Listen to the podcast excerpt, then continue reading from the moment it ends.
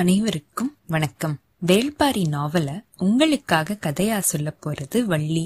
நீங்க கேட்டுட்டு இருக்கிறது ஒரு கதை சொல்லட்டுமா மக்களே? போன அத்தியாயத்துல உதியஞ்சேரல் இவ்வளவு நாளா எதுக்காக காத்துக்கிட்டு இருந்தான் அப்படிங்கிற விஷயத்த அவன் ஹிப்பாலஸுக்கு சொன்னத நம்ம பார்த்தோம்.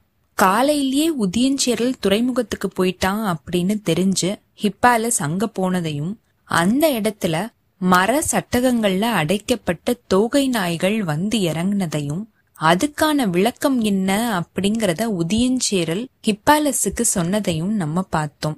அதுக்கப்புறமா உதியஞ்சேரல் அவனுடைய திட்டத்தை முழுசா நான் விளக்குறேன், நீங்க சாயங்காலம் வாங்க அப்படின்னு சொல்லிட்டு போனதுக்கு அப்புறமா அவன்கிட்ட இருந்த அழைப்பு வராம ஹிப்பாலஸ் ரொம்ப நேரமா காத்துக்கிட்டு இருந்ததையும், அடுத்த நாள் தான் அழைப்பு வந்ததையும், அதுக்கப்புறம் ஹிப்பாலஸ் அரண்மனைக்கு போய் பார்க்கும்போது உதியஞ்சேரல் சோழனை பத்தி சொன்னதையும் நம்ம கேட்டோம்.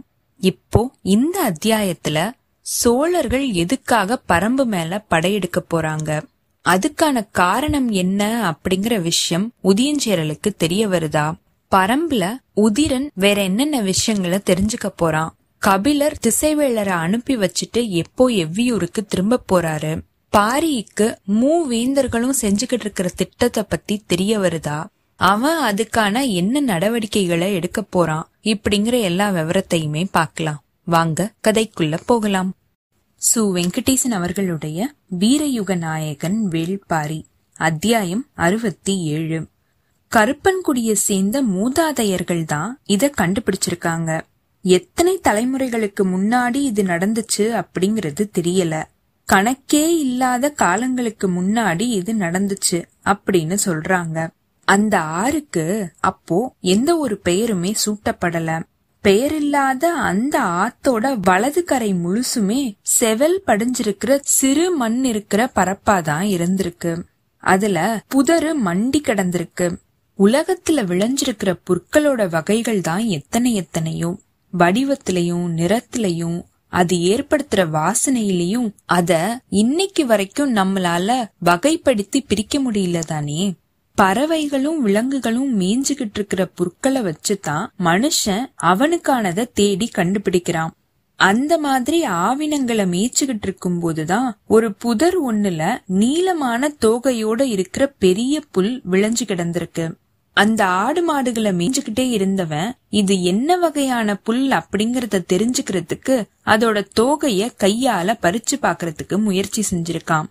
தோகையோட பக்கவாட்டு ரொம்பவே கூர்மையா இருக்கிறதுனால அவனுடைய கைய கிழிச்சு விடக்கூடியதா இருந்திருக்கு. அதோட நீளமான தண்டு கொஞ்சம் மத்த புற்களை விட வேறுபட்ட மாதிரி இருக்கிறதையும் அவன் பார்த்திருக்கான்.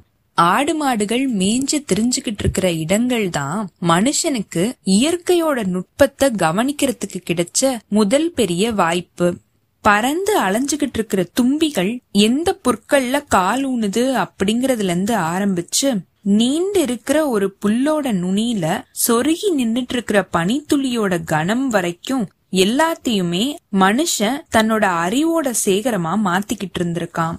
கருநீல நிறமும் ரொம்பவே நீண்டிருக்கிற தோகையும் இருக்கிற அந்த புல்லோட தண்டு பகுதிய ஒரு நாளைக்கு தற்செயலா அவன் கடிச்சு பாத்திருக்கான். அதோட சாறு அவன் இதுவரைக்கும் தெரிஞ்சுக்காத ஒரு தித்திப்ப குடுத்திருக்கு. திருப்பியும் அத கடிச்சிருக்கான். தித்திப்போட அளவு குறையவே இல்ல. திருப்பியும் அத கடிச்சு சுவைச்சிருக்கான். சுவை குறையாம இருக்கிற இந்த புல்ல பத்தி அவன் அவனுடைய கூட்டத்தை சேர்ந்த எல்லாருக்குமே போய் சொல்லிருக்கான். எல்லாருமே வந்து அத கடிச்சு சுவைச்சிருக்காங்க. அதுக்கப்புறமா அத சுவைப்புல் அப்படின்னே அவங்க கூப்பிட்டுட்டு வந்திருக்காங்க. அந்த சுவைப்புல் தன்னோட கணுக்கள்ல இருந்து முளைவிடுது அப்படிங்கறத தெரிஞ்சுக்கிட்டு அத சின்ன சின்ன கரணைகளா வெட்டி புது இடத்துல நட்டும் வச்சிருக்காங்க. எல்லா கணுக்களும் தழைச்சு பெரிய புற்களா மாறி இருக்கு. நிறைய கரணைகளை ஒரே இடத்துல பரவலா அவங்க நட்டு வச்சிருக்க அது எல்லாமே பெரிய பயிர்களா வளர்ந்து அங்க பெருங்காடா மாறி இருந்திருக்கு. இந்த அரிய வகையான புல்ல பத்தி மத்தவங்களுக்கும் கொஞ்சம் கொஞ்சமா தெரிய ஆரம்பிச்சிருக்கு. கருப்பன்குடியினர் ஒரு அரிய வகையான சுவை புல்ல பயிரிட்டு வளர்த்துட்டு இருக்காங்க அப்படிங்கிற செய்தி பரவ ஆரம்பிச்சிருக்கு. நிறைய பேரும் அவங்க கிட்ட வந்து சுவை புல்ல கேட்டு வாங்கிட்டு போயிருக்காங்க. இப்படியே நாட்கள் போக சுவைப்புல் அப்படிங்கிற பெயர் மறைஞ்சு போயி அந்த குடியோட பெயர்னாலேயே கரும்பா புல் அப்படின்னும் கரும்பு அப்படின்னும் அதுக்கு பெயர் உருவாயிருக்கு. தலைமுறைகள் நிறைய கடந்து ஓடி போயிருக்கு. கருப்பன் குடியினர் கரும்போட எண்ணிலடங்காத நுட்பங்களை தங்களுடைய பட்டறிவுல சேர்க்க ஆரம்பிச்சிருக்காங்க. கணுக்களோட முகத்தை பார்த்தே கரும்போட சுவைய கணிக்கிற பேரறிவை அவங்க பெற்றிருந்திருக்காங்க. புது நிலங்கள்ல எந்த வகையான கரணைகளை நடணும் அப்படின்னும் எந்த வகையான கரும்புகள் தித்திப்போட உச்சம் அப்படிங்கறதையும் அவங்க துல்லியமா தெரிஞ்சு வச்சிருந்திருக்காங்க. பனை சாறுல இருந்து காய்ச்சப்பட்ட இனிப்பு கட்டிய மாதிரியே கரும்பஞ்சாறுல இருந்தும் இனிப்பு கட்டிய அவங்க காய்ச்சி எடுத்திருக்காங்க. இந்த விஷயம் எல்லா இடத்துக்குமே பரவி இருக்கு. கரும்பு அப்படின்னு கூப்பிடப்படுற சுவைப்புல் அரிதுலயும் அரிது அப்படின்னு எல்லாருமே பேசுற காலம் வந்திருக்கு. அந்த காலத்துலதான் அந்த கொடுமையான தாக்குதலும் நடந்திருக்கு. பயிரிடுதலோட நுட்பத்தை தெரிஞ்சு தலைமுறை தலைமுறையா தங்களுக்குள்ளேயே ஒடுங்கி மண்ணுக்குள்ள புதஞ்சிருந்த கருப்பன் குடியினர் மேல திடீர்னு தாக்குதல் நடந்திருக்கு. தாக்குதலை நடத்தினவங்க அவங்கள சோழர் குடி அப்படின்னு சொல்லிக்கிட்டு இருந்திருக்காங்க. இரக்கமே இல்லாம கொடுமையான தாக்குதலை எதிர்கொள்ள முடியாம கருப்பன் குடியினர் சிதைவுற்று போய் விழுந்திருக்காங்க. அவங்கள வெட்டி வீழ்த்தி அவங்களுடைய விளைநிலங்களையும் செல்வங்களையும் கைப்பற்றுவதுதான் அந்த காலத்தோட நடைமுறை. ஆனா சோழர் குடியோட தலைவன் கருப்பன் குடியினரோட அறிவையும் ஆற்றலையும் நல்லா தெரிஞ்சவனா இருந்திருக்கான். அதனால அந்த குடியினரை முழு முற்றா அவன் அழிக்கல, எல்லாரையுமே விளைநிலங்கள்ல அடிமைகளா மாத்தி வச்சிருந்திருக்கான். கரும்பை எவ்வளவு அதிகமா விளைய வைக்க முடியுமோ அவ்வளவு அதிகமா விளைய வச்சிருக்கான். கரும்போட சுவை எல்லா இடத்துக்குமே பரவி இருக்கு. பனை வெள்ளத்தையும் ஈச்ச வெள்ளத்தையும் கரும்போட வெள்ள சுவை மிஞ்சி இருக்கு. இப்படியே நிறைய தலைமுறைகள் கடந்து போனாலும் கருப்பன் குடியோட அடிமை வாழ்வு மட்டும் முடிஞ்ச பாடாவே இல்ல. அவங்க அளவுக்கு கரும்ப பத்தி தெரிஞ்ச மனுஷ கூட்டம் வேற எதுவுமே அங்க உருவாகல. இந்த நிலைமையிலதான் யவன வணிகம் ஆரம்பமாயிருக்கு. சேரனோட மிளகுதான் முதல்ல யவனர்களை ஈர்த்துட்டு வந்திருக்கு. அந்த வணிகம் தான் பெரிய அளவு நடந்துட்டு இருந்திருக்கு. அப்போ இந்த நிலத்துல வேற ஏதாவது புதுசா கிடைக்காதா அப்படின்னு நிறைய யவன வணிகர்கள் கடற்கரை நகரங்கள்ல தொடர்ந்து வந்துட்டு இருந்திருக்காங்க. அவங்களுக்கு கொடுக்கப்பட்ட விருந்துல கரும்பு பரிமாறப்பட்டிருக்கு. அதோட தித்திப்பும் தீஞ்சுவையும் அவங்க எல்லாரையுமே மயக்கிருக்கு. கரும்போட கெட்டி பாகும் அத விளைய வைக்க கூடிய விதத்துல கரும்போட கரணைகளும் யவன நாட்டை நோக்கி கப்பல்கள்ல பயணம் செய்ய ஆரம்பிச்சிருக்கு. சோழ அரசனோட அவைகள்ல யவனத்தேரலும் மினுக்கிற பண்டங்களும் மாற்று பொருள்களா வந்து இறங்கிக்கிட்டே இருந்திருக்கு. இப்படியே காலங்கள் பல ஓடி போயிட்டு இருந்திருக்கு. நம்மளுடைய குலத்தோட விடுதலைய நம்ம தான் பெற்றே தீரணும் அப்படிங்கிற வேட்கையில அப்போ அப்போ கருப்பன்குடி வீரர்கள் முளைச்சி எந்திரிப்பாங்க. ஆனா இது எப்படியோ சோழனுக்கு தெரிஞ்சிரும். இந்த செயலை செஞ்சவங்கள அவன் அழிச்சு ஒழிச்சிருவான். ஆனாலும் அந்த மொத்த குடியையுமே அவன் என்னைக்குமே அழிக்காம பாதுகாத்துட்டு வந்திருக்கான். கரும்போட வியக்கத்தக்க அதோட சுவையும் நுட்பமும் சோழர்களுக்கு ரொம்பவே தேவையா இருந்திருக்கு. இப்படிப்பட்ட சுவையோட இருக்கிற புல்ல கண்டறிஞ்ச குடியினர் எண்ணிலடங்காத தலைமுறைகளா கண்ணீர் சிந்தின மாதிரியே இருந்திருக்காங்க. முளைச்சி எந்திரிக்கிற கரும்போட முனிப்பகுதியில கருப்பன் குடியினரோட கண்ணீர் எப்பயுமே தேங்கி இருக்கும் அப்படின்னு மக்கள் கருதி இருக்காங்க. எப்படியாவது இந்த நிலைமையில இருந்து மீண்டு வெளியில வரணும் அப்படின்னு ஒரு வீரர்களுடைய கூட்டம் திட்டம் போட்டிருக்கு. அதுக்கு தலைமை ஏத்துட்டு இருந்தவன் ஈங்கையன். எத்தனையோ முறைகள் அழிக்கப்பட்ட அவங்களுடைய போராட்டத்தை இந்த தடவை அழிக்கவே முடியாத மாதிரி நல்லாவே அவன் திட்டம் போட்டிருக்கான். ஈங்கையன் இணையில்லாத வீரனா இருந்திருக்கான். தனி மனுஷ போர்ல அவனை ஜெயிக்க கூடிய மனுஷங்க யாருமே இல்ல அப்படிங்கிற அளவுக்கு அவன் பெயர் எடுத்திருக்கான். தன்னோட தோழர்களையும் இதே மாதிரி அவன் வளர்த்திருக்கான். அவனோட அறிவு கூர்மையும் ஆற்றலோட வலிமையும் அந்த குடியினருக்கு ஒரு பெரிய நம்பிக்கைய கொடுத்திருக்கு. ஆனா சோழன் இப்போ ஒரு சின்ன குடிய சேர்ந்தவன் கிடையாது, பேரரசன். தன்னோட மகன் செங்கன சோழனுக்கு சோழவேளன் முடிசூற்றத்துக்காக நாளை குறிச்சிருக்கான். முடிசூட்டு விழாவுக்கு முன்னாடி நடக்கப் போற கலவலி சடங்குக்காக சோழர்களுடைய குதிரைகள் கரும்பு காட்டுக்குள்ள சீறி பாஞ்சிருக்கு. திருப்பியும் எதிர்பார்க்காத ஒரு தாக்குதல். கருப்பன்குடி வீரர்கள் செதஞ்சு போயிருக்காங்க. எதிரிகளுடைய படைய ஈங்கையன் தன்னந்தனியா எதிர்த்திருக்கான். அவனோட வாழ்வீச்சுல மயிரிலையில உயிர் தப்பி பிழைச்சிருக்கான் சோழ நாட்டோட தளபதி உறையன். ஆவேசமும் அதிசிறந்த வீரமும் இருக்கிற ஈங்கையனோட தாக்குதலை எதிர்கொள்ள முடியாம பின்வாங்கியிருக்கான் உறையன். முடிசூட்டு விழா காலத்துல சோழப்படை பின்வாங்கின செய்தி பேரரசனை எட்டிருச்சு அப்படின்னா அவன் நம்மள கொன்னு அழிச்சிருவான் அப்படின்னு முடிவு செஞ்ச தளபதி ராத்திரியோட ராத்திரியா ஒரு பெரிய படையவே திரட்டிருக்கான். பின்வாங்கி ஓடினவன் சீக்கிரத்திலேயே திரும்பி வருவான் அப்படின்னு ஈங்கையன் எதிர்பார்த்திருக்கான். ஆனா பொழுது விடியறதுக்குள்ளேயே ஒரு பெரிய படையோட வந்து நிப்பான் அப்படின்னு அவன் எதிர்பார்க்கல. எண்ணிலடங்காத இனக்குழுக்களை அழிச்சு பேரரசா வளர்ந்து நின்னுகிட்டு இருக்கிற அரசாட்சிக்கு முதுகெலும்பா இருக்கிறது இப்படிப்பட்ட ஒரு படை வளம்தான். எதிரிகளோட படைய முடிஞ்ச வரைக்கும் போரிட்டு அழிச்சிருக்காங்க ஈங்கையனோட படையினர். சோழ தளபதி உறையன் இந்த தடவையும் நம்ம பின்வாங்கிடுவோமோ அப்படின்னு பயந்து போற அளவுக்கு இருந்திருக்கு ஈங்கையனோட தாக்குதல். ஆனா அவனுடைய வீரர்கள் நிறைய பேரால இந்த நிலைமைய ரொம்ப நேரம் தாக்கு பிடிக்க முடியல. எண்ணிக்கையில ரொம்பவே குறைவா இருக்கிற அவங்க கொடுமையான தாக்குதலுக்கு அப்புறமா முழு முற்றா சுத்தி வளைக்கப்பட்டிருக்காங்க. வீழ்ந்த எல்லாரையுமே முழுசா கொன்னு அழிக்கணும் அப்படின்னு தான் உறையன் நினைச்சிருக்கான். ஆனா அவங்களுடைய உடல் அமைப்பையும் வலிமையையும் கவனிச்சுட்டு இவங்கள நல்ல விலைக்கு வித்தரலாம் அப்படின்னு முடிவு செஞ்சு அவங்க எல்லாருக்குமே விலங்கு போட்டு இழுத்துட்டு போயிருக்கான். அவன் கணிச்ச மாதிரியே கடல் வணிகர்கள் ரொம்பவே நல்ல விலைய கொடுத்து இந்த அடிமைகளை வாங்கியிருக்காங்க.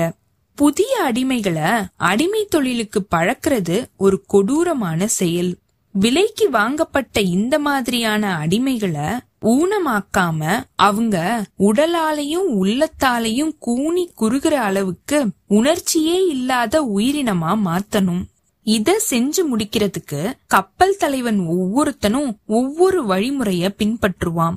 ஈங்கையனோட கூட்டத்தை விலைக்கு வாங்கின அந்த கப்பலோட தலைவனும் அவங்களுக்கு எந்த ஒரு வேலையுமே கொடுக்காம விலங்க பூட்டின மாதிரியே கப்பலோட மேல் தளத்துல உட்கார வச்சிருக்கான். கப்பல் புகார் நகரத்திலிருந்து வைப்பூருக்கு வந்து சேர்ந்திருக்கு. வைப்பூர்ல பொருட்களை ஏத்துறதுக்கு இன்னும் 2 நாட்கள் ஆகும் அப்படிங்கிற நிலைமையில புதுசா வாங்கினவங்கள முழு அடிமைகளா மாத்திர வேலையில அந்த தலைவன் இறங்கியிருக்கான். வாங்கப்பட்டவங்களுடைய தலைவனா இருக்கிற ஈங்கையன அந்த கப்பல் தலைவன் மீகானோட கூம்பு மாடத்துல இருக்கிற கம்பத்துல கட்டியிருக்கான். என்ன செய்ய போறான் அப்படின்னு மத்த எல்லாருமே மிரண்டு போய் பாத்துட்டு இருக்கும் போது அருகன்குடியிலிருந்து வாங்கின புது சாட்டைகளை 3 பேர்கிட்ட 3 திசையில கொடுத்து நிப்பாட்டி வச்சிருக்கான். விலாசல் ஆரம்பமாயிருக்கு. விலங்கோட நரம்புனாலையும் மரத்தோட நரம்புனாலையும் செய்யப்பட்டிருக்கிற புது சாட்டைகள் இடைவிடாம ஈங்கையன வெட்டி சிதைச்சிருக்கு. கண்ணால பார்க்க முடியாத கொடுமை அங்க நடந்துட்டு இருந்திருக்கு. மத்த வீரர்கள் எல்லாரும் கதறி துடிச்சிருக்காங்க. இழுபட்டுகிட்டு இருக்கிற சாட்டையோட வீச்சுக்கு ஏத்த மாதிரி ரத்த துளிகள் நீண்டு செதறிட்டு இருந்திருக்கு. எதை செஞ்சாலும் அத காது கொடுத்து கேக்குறதுக்கு அங்க யாருமே இல்ல. பகல் முழுசுமே அவனை அடிச்சிருக்காங்க. அவனுடைய உடம்பு முழுசுமே ரத்த விழாரா மாறி அவனோட காலடியில நிறைஞ்சு போய் நின்றுருக்கு செங்குருதி. விலங்கு போடப்பட்ட நிலைமையில இத பாத்துக்கிட்டே இருக்கிற ஒவ்வொருத்தனும் அவனுடைய உள்ளத்துல ஒடுங்கி சிதையுற்று அடிமைத்தனத்துக்குள்ள ஆழ புதஞ்சு போகணும் அப்படிங்கறதுக்காக தான் இந்த கொடுமைய அவங்க செய்யறாங்க.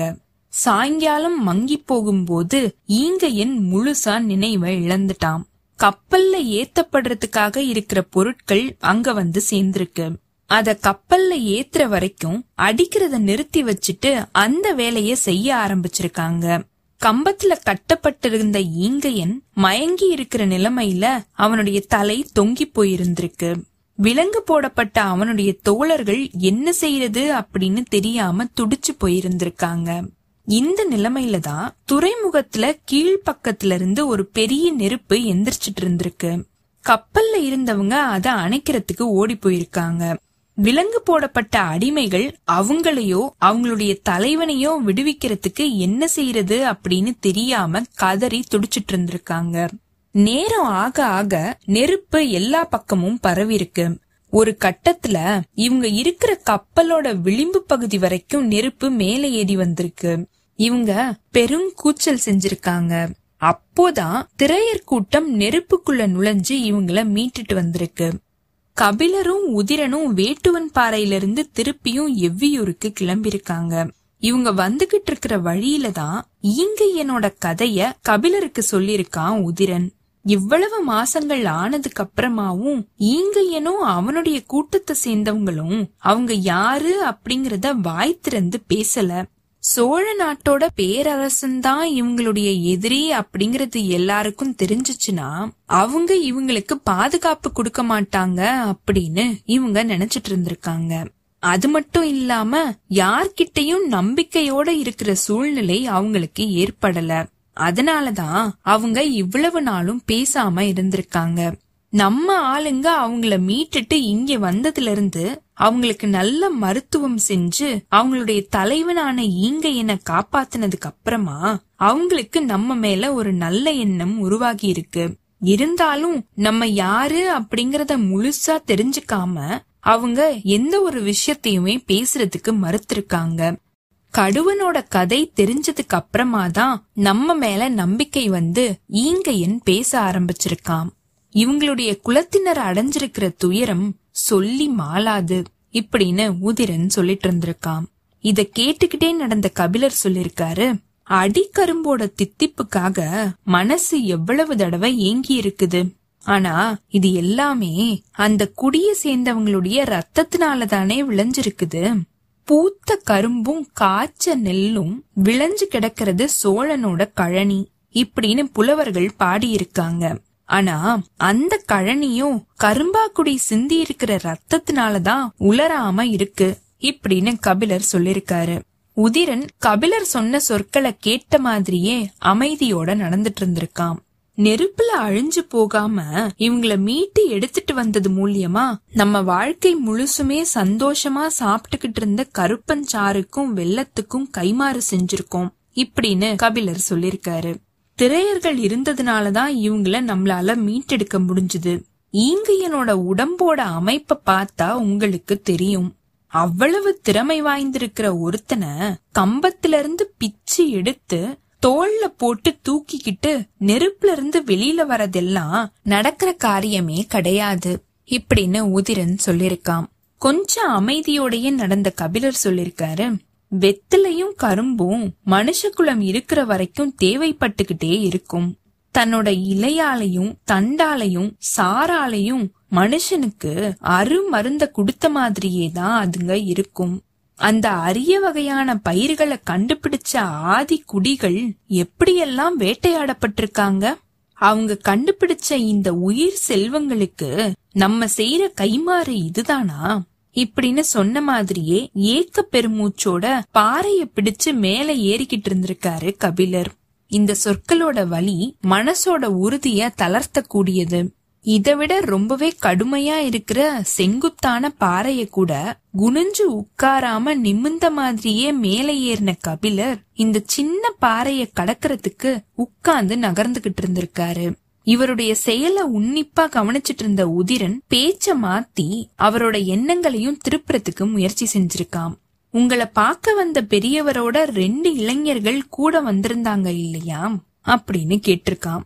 பாறைய கவனமா தாண்டினதுக்கு அப்புறமா நிமிர்ந்த கபிலர் சொல்லிருக்காரு, ஆமா திசைவேளரோட 2 பேர் வந்திருந்தாங்க அப்படின்னு. அவங்கள ஒருத்தனாவது படை வீரனோ இல்ல ஒற்றனாவோ இருப்பான் அப்படின்னு நானும் நீலனும் நினைச்சோம். ஆனா அப்படி கிடையாது, 2 பேருமே அவரோட மாணவர்கள் தானா இப்படின்னு உதிரன் சொல்ல, அவரு காலத்தை கணிக்கிற பேராசான். இது மாதிரியான செயல்கள் எல்லாத்துக்கும் மனுஷங்களை பயன்படுத்திட முடியாது. இயற்கையோட பேர் இயக்கத்தை கணிக்கிறவங்க மனுஷங்களோட கீழ்மைக்கு எப்பவுமே துணை போக மாட்டாங்க இப்படின்னு கபிலர் சொல்லிருக்காரு. கபிலர் சொல்லி முடிக்கிறதுக்கு முன்னாடியே கொஞ்சம் கூட இடைவெளி இல்லாம உதிரன் கேட்டிருக்கான், பாண்டிய பேரரசுக்காக தானே அவர் இங்க வந்தாரு அப்படின்னு. இல்ல, அவர் நம்புற ஒரு உண்மைக்காக வந்தாரு. இயற்கையோட உள் நரம்புகள் மனுஷனுடைய கைக்கு ரொம்பவே அரிதாதான் மாட்டும். அப்படி ஒண்ணுதான் தெய்வவாக்கு விலங்கோட வடிவத்துல அவருக்கு அகப்பட்டிருக்கு. அதை இழந்துடக்கூடாது அப்படிங்கிற ஒரு தவிப்புலதான் அவரு இங்க வந்திருக்காரு இப்படின்னு கபிலர் சொல்லிருக்காரு. அவர் சொன்னதுல உண்மை இருக்குதா அப்படின்னு உதிரன் கேட்டிருக்கான். அடுத்த பாறையில ஏறாம அப்படியே நின்றுருக்காரு கபிலர். பாறை மேல ஏறின உதிரனுக்கு கபிலர் ஏன் ஏறாம நிக்கிறாரு அப்படிங்கிற காரணம் புரியல. நான் எங்க நிக்கிறேன் அப்படின்னு கபிலர் கேட்டிருக்காரு. கீழே நிக்கிறீங்க அப்படின்னு உதிரன் சொல்லிருக்கான். காரமலையோட உச்சியில நின்னாலும் நான் கீழே நிக்கிற மாதிரி தானே உனக்கு தோணுது அப்படின்னு கபிலர் சொல்லிருக்காரு. இவர் சொல்றது உதிரனுக்கு புரியல. கபிலர் விளக்கமா சொல்லிருக்காரு. உண்மை அப்படிங்கறது அது இருக்கிற இடத்த பொறுத்தது. அதனாலதான் நான் கீழே நிக்கிறேன் அப்படின்னு நொடி நேரத்துல நீ முடிவு செஞ்சுட்ட. நீ சொல்றது உனக்கு மட்டும்தான் உண்மை. அதுவே முழு உண்மையா மாறிடாது. எல்லாருமே ஒரே இடத்துல நிக்க போறது கிடையாது. அதனால எல்லாருக்குமா இருக்கிற பொது உண்மை எப்பவுமே இருக்க போறதே இல்ல இப்படின்னு கபிலர் சொல்லிருக்காரு. கபிலரும் உதிரனும் எவ்வியூர் வந்து சேரும் போது தேக்கனும் காலம்பனும் ஊருக்கு திரும்பி இருந்திருக்காங்க. அனங்கனும் அவனுடைய குழுவை சேர்ந்தவங்களும் காட்டெருமை கூட்டத்தோட எந்த மலையில அலைஞ்சுகிட்டு இருக்காங்க அப்படிங்கறத பத்தி நிறைய பேரு இவங்க கிட்ட விசாரிச்சுட்டு இருந்திருக்காங்க. கபிலர் வந்து சேர்ந்ததும் விசாரிப்புகள் எல்லாமே இவர் பக்கமா திரும்பி இருக்கு. இவரோட ஆசான பத்தி தெரிஞ்சுக்கிறதுக்கு எல்லாருக்குமே ஆர்வம் இருந்திருக்கு. பாட்டாப்பிரையில இருக்கிற பெரியவங்க எல்லாரும் காத்துட்டு இருந்திருக்காங்க. ஆனா பாரிய பாக்குறதுக்காக போன கபிலர் நடுராத்திரி வரைக்கும் வரவே இல்ல. பாரியோட அவையிலதான் இந்த உரையாடல் ஆரம்பமாயிருக்கு. தனக்கும் திசைவேளருக்கும் நடந்த சந்திப்ப பத்தி முழுசா கபிலர் விளக்கியிருக்காரு. கூட தேக்கனும் முடியனும் இருந்திருக்காங்க. திசைவேளர் வந்ததோட நோக்கத்தை பாரியால கணிக்க முடிஞ்சிருக்கு. தேவவாக்கு விலங்கு வட திசைய நோக்கிதான் உட்காரும் அப்படிங்கறது எல்லாருக்குமே தெரிஞ்ச ஒண்ணுதான். ஆனா இதுக்கு இப்படி ஒரு பயன்பாட்டு காரணம் இருக்கும் அப்படின்னு நான் நினைக்கல இப்படின்னு பாரி சொல்லிருக்கான். இது வட திசைய நோக்கிதான் எப்பவுமே உட்காரும் அப்படிங்கறது உங்க எல்லாருக்குமே தெரியுமா அப்படின்னு கபிலர் கேட்டிருக்காரு. இது கூடவா தெரியாம இருப்போம் அப்படின்னு முடியன் சொல்லிருக்கான். தேவவாக்கு விலங்க கொற்றவையோட குழந்தை அப்படின்னு தானே சொல்றோம். கொற்றவைக்கு வடக்குவா செல்லி அப்படின்னு இன்னொரு பெயரும் இருக்கு அப்படிங்கறது உங்களுக்கு தெரியாதா என்ன? கொற்றவை கூத்து நடக்கும்போது எல்லா நாட்களுமே அது கீழே இறங்கி வந்துதானே பழத்தை எடுத்துச்சு. அப்போ எல்லாம் அது உட்கார்ந்தத நீங்க கவனிச்சு பாக்கலையா அப்படின்னு பாரி கேட்டிருக்கான். கபிலர் திகைச்சு போயிருக்காரு. அது ரொம்பவே பயந்த மாதிரி வந்து பழத்தை எடுத்துட்டு போறத நான் கூர்மையா கவனிச்சேன். ஆனா அதுங்களோட தனி நடவடிக்கைய நான் கவனிக்கல இப்படின்னு கபிலர் சொல்லிருக்காரு. இவங்க பேசிக்கிட்டே இருந்தத கேட்ட தேக்கன் இடுப்பு துணியில மடிச்சு வச்சிருந்த வெத்தலைய எடுத்த மாதிரியே சொல்லிருக்காரு. திசைவேளரோட வருகையிலிருந்து நம்ம கவனிக்க தவறிக்கிட்டு இருக்கிற தனியான விஷயங்கள் எதுவுமே இருக்கக்கூடாது அப்படின்னு. தேக்கனுடைய சொற்கள் கொஞ்சம் கடுமையாத்தான் இருந்திருக்கு. இருந்தாலும் அத இனிமையான முகத்தோட தான் கபிலர் எதிர்கொண்டிருக்காரு. என்னோட கவனம் சிதறி போயிடக்கூடாது அப்படிங்கறதுல நான் ரொம்பவே எச்சரிக்கையோட தான் இருந்தேன் அப்படின்னு சொல்லிருக்காரு. பாண்டியனோட பெருந்துறைமுகமா இருக்கிற வைப்பூர் துறைமுகமே நம்ம ஆட்களோட தாக்குதல்னால அழிஞ்சிருக்குது. அப்படி இருந்தும் இவ்வளவு மென்மையான ஒரு முயற்சிய பாண்டியன் ஏன் செய்கிறான் இப்படின்னு கேட்டிருக்காரு தேக்கன். கபிலர் கிட்ட இதுக்கான பதில் இல்ல. யோசிச்ச மாதிரியே அவர் அமைதியா இருந்திருக்காரு. பெரிய தாக்குதலுக்காக தயார் செஞ்சுகிட்டு இருக்கிறவங்க நாங்க அப்படி கிடையாது அப்படின்னு காட்டிக்கிறதுக்காக முயற்சி செய்வாங்க. இந்த முயற்சியும் அப்படிப்பட்ட ஒண்ணுதான் இப்படின்னு தேக்கன் சொல்லிருக்காரு. ஆழ்ந்த யோசனையில இருந்ததுக்கு அப்புறமா அதுக்கும் வாய்ப்பு இருக்கு அப்படின்னு கொஞ்சம் மெதுவான குரல்ல சொல்லிருக்காரு கபிலர். இத கவனிச்ச பாரி கேட்டிருக்கா. உங்களுக்கு ஏன் அந்த மாதிரி தோணுது அப்படின்னு. முதல்ல ரொம்பவே கோவத்தோட பரம்ப குற்றம் சாட்டி பேசின திசைவேளர் என்னோட விளக்கத்துக்கு அப்புறமா கொஞ்சம் அமைதியானாரு. அவரோட நோக்கம் திசைய தெரிஞ்சுக்கிற ஒரு விலங்க பயன்படுத்தணும் அப்படிங்கறது மட்டும்தான். இதுல எனக்கு சந்தேகம் இல்ல. ஆனா அடுத்த அடுத்த நாட்கள்ல அவருடைய முகம் ரொம்பவே வாடி போயிருந்துச்சு. எனக்கு அவரை நல்லாவே தெரியும். சீக்கிரத்துல தளர்ந்து போகாத மனுஷன். அவருடைய கண்கள் ஒரு தடவைக்கும் மேல கலங்குச்சு. அதுக்கான காரணம் அவருக்குள்ள இருந்த குற்ற உணர்ச்சி. அங்க நடந்துகிட்டு இருக்கிற பல முயற்சிகளை பத்தி அவருக்கு தெரியும். அதை இங்க சொல்ல முடியாத நிலைமையில அவருடைய உள் மனசு அவரை கலங்க வச்சிருக்கும் இப்படின்னு கபிலர் சொல்லிருக்காரு. இவர் சொல்றத கூர்ந்து கவனிச்ச மாதிரியே இருந்த தேக்கன், புலிமுன்னாடு அப்படிங்கறது திசைவேளருக்காக சொல்லப்பட்ட சொல் கிடையாது, பாண்டியனுக்காக சொல்லப்பட்ட சொல்.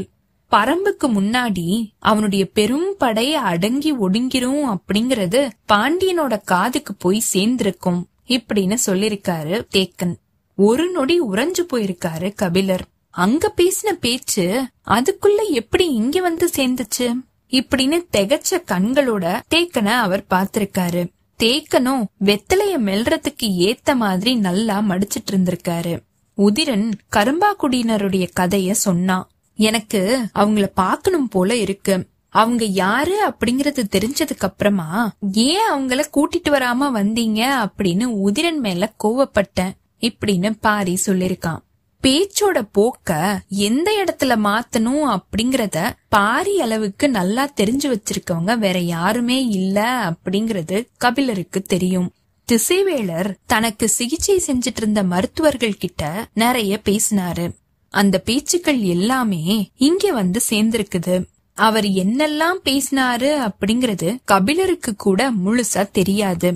அவரோட என்ன ஓட்டங்களை தெரிஞ்சுக்கிறதுக்கு மருத்துவர்களுக்கு ஒரு கூடுதல் வாய்ப்பா இருந்திருக்கும்.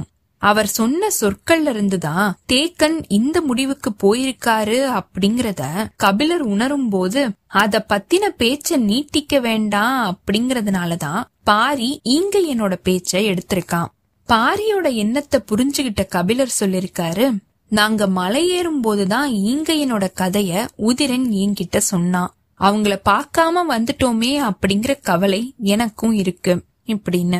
வெத்தலைய வாயில மென்ன மாதிரியே தேக்கன் கேட்டிருக்காரு, என்ன சொன்னாரு வேட்டூர் பழையன் அப்படின்னு. உங்களுக்கு தெரியாம என்கிட்ட எதுவும் சொல்ல போறாரா, இல்ல என்கிட்ட சொன்னது எதுவுமே உங்களுக்கு தெரியாம இருக்க போகுதா இப்படின்னு நினைச்சுக்கிட்டே 4 நாட்கள் இல்லையா நிறைய பேசணும். குறிப்பா மயிலாவோட கல்யாணத்தை பத்தி கண்கள் பூக்க பேசிக்கிட்டு இருந்தாரு வேட்டூர் பழையன் அப்படின்னு கபிலர் சொல்லிருக்காரு. மென்னு சுவச்ச தேக்கனோட வாயோட அசைவு சட்டுன்னு நின்றுருக்கு. காலம் தாழ்த்துறது அழகில்ல அப்படின்னு தோன்ன மாதிரியே இருக்க அவரோட எண்ணத்தை கிளறி விட்டுருக்கு கபிலருடைய சொல். திரும்பி பாரிய பாக்க நினைச்சவரு அதை தவிர்த்துட்டு திருப்பியும் கபிலர் பக்கமே திரும்பியிருக்காரு. தேக்கனோட எண்ண ஓட்டத்தை மட்டும் இல்ல பழையனோட எண்ண ஓட்டத்தையும் நல்லா தெரிஞ்ச பாரி சொல்லிருக்கான், இந்த காலத்துலதான் கல்யாண விழாவை முடிவு செஞ்சிருந்தோம். ஆனா எதிர்பார்க்காத நிறைய விஷயங்கள் நடந்து போயிருச்சு. அதுக்காக இனிமேயும் காலத்தை கடத்த வேண்டாம். உப்பரைக்கு போயிட்டு வந்த 3வது நாள கல்யாண நாளா முடிவு செஞ்சு செய்திய அனுப்புங்க இப்படின்னு பாரி சொல்லிருக்கான். ரொம்ப நாள் பேச்சு இந்த நொடியே முடிவானது தேக்கனுக்கு பெரிய மகிழ்ச்சிய கொடுத்திருக்கு. உடனே அவன் சம்மதம் சொல்லிருக்கான். கபிலரும் சந்தோஷப்பட்டிருக்காரு. உப்பரைக்கு போயிட்டு வந்த உடனே அப்படின்னு பாரி ஏன் சொன்னா அப்படிங்கறது மட்டும் கபிலருக்கு புரியல. உப்பரை எங்க இருக்குது, போயிட்டு வரத்துக்கு எவ்வளவு நாள் ஆகும் இப்படின்னு கபிலர் கேட்டிருக்காரு. அங்க போயிட்டு வர 1 மாசம் ஆகும். வருஷத்துக்கு ஒரு தடவை பரம்போட தலைவன் அங்க போயிட்டு வர்றது காலாகாலத்து பழக்கம். இந்த தடவை கொஞ்சம் தாமதமாயிடுச்சு இப்படின்னு தேக்கன் சொல்லிருக்கான். நீலன் மயிலாவோட கல்யாண விழாவோட ஏற்பாடு முடிவானதும் அந்த மகிழ்ச்சியில வெத்தலைய வேக வேகமா மடிச்சு தன்னோட வாயில திணிச்ச மாதிரியே தேக்கன் கேட்டிருக்கான், நீங்க என்னோட இங்க இருந்து கல்யாண வேலைகள்ல பங்கெடுக்க போறீங்களா இல்ல பாரியோட உப்பரைக்கு போயிட்டு வரீங்களா இப்படின்னு தன்னோட கைய நீட்டி வெத்தலைய கேட்டிருக்காரு கபிலர். பதில் எதையுமே சொல்லாம இவர் கைய நீட்டுறாரே இப்படின்னு யோசிச்ச மாதிரியே வெத்தலைய எடுத்து கொடுத்திருக்கான் தேக்கன். வாங்கின அத தனக்கு ஏத்த மாதிரி தோதா மடிச்சுக்கிட்டே கபிலர் சொல்லிருக்காரு, இந்த கேள்விக்கு நான் பதில் சொல்லித்தான் உங்களுக்கு தெரியணுமா என்ன இப்படின்னு. இத கேட்டு பாரி சிரிச்சிருக்கான். வெத்தலைய வாயில மென்ன மாதிரியே முடியன்னு சொல்லிருக்கான். தேவவாக்கு விலங்கு திசை மாறியா உட்கார போகுது அப்படின்னு திருப்பியும் சிரிச்சிருக்கான் பாரி. கிடைச்ச இந்த வாய்ப்பை பயன்படுத்திக்கிட்டு தேக்கனை நோக்கி தன்னோட சொற்களை சுழட்டி இருக்காரு கபிலர். இவ்வளவு நாள் ஆகியும் தனியான விஷயங்களை நீங்க கவனிக்கலையா என்ன அப்படின்னு. அந்த அறை முழுசுமே பொங்கி வெடிச்சிருக்கு சிரிப்பு. இத்தோட இந்த அத்தியாயம் நிறைவு பெற்றதுங்க.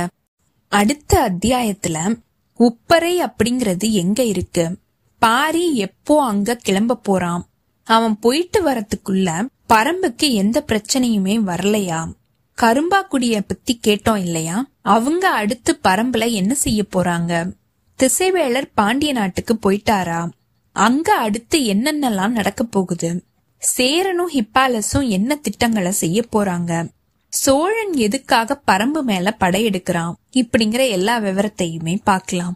உங்களுக்கு இந்த எபிசோட் பிடிச்சிருந்ததுன்னா லைக் பண்ணுங்க, உங்க ஃப்ரெண்ட்ஸ் எல்லாருக்கும் ஷேர் பண்ணுங்க. கண்டினியூஸா எங்களுக்கு உங்க சப்போர்ட்டை கொடுத்துட்டே இருங்க. எங்களோட சேனலை சப்ஸ்கிரைப் பண்ணுங்க, ஃபாலோ பண்ணுங்க. அடுத்த அத்தியாயத்துக்காக காத்திருங்க. அனைவருக்கும் நன்றி, வணக்கம்.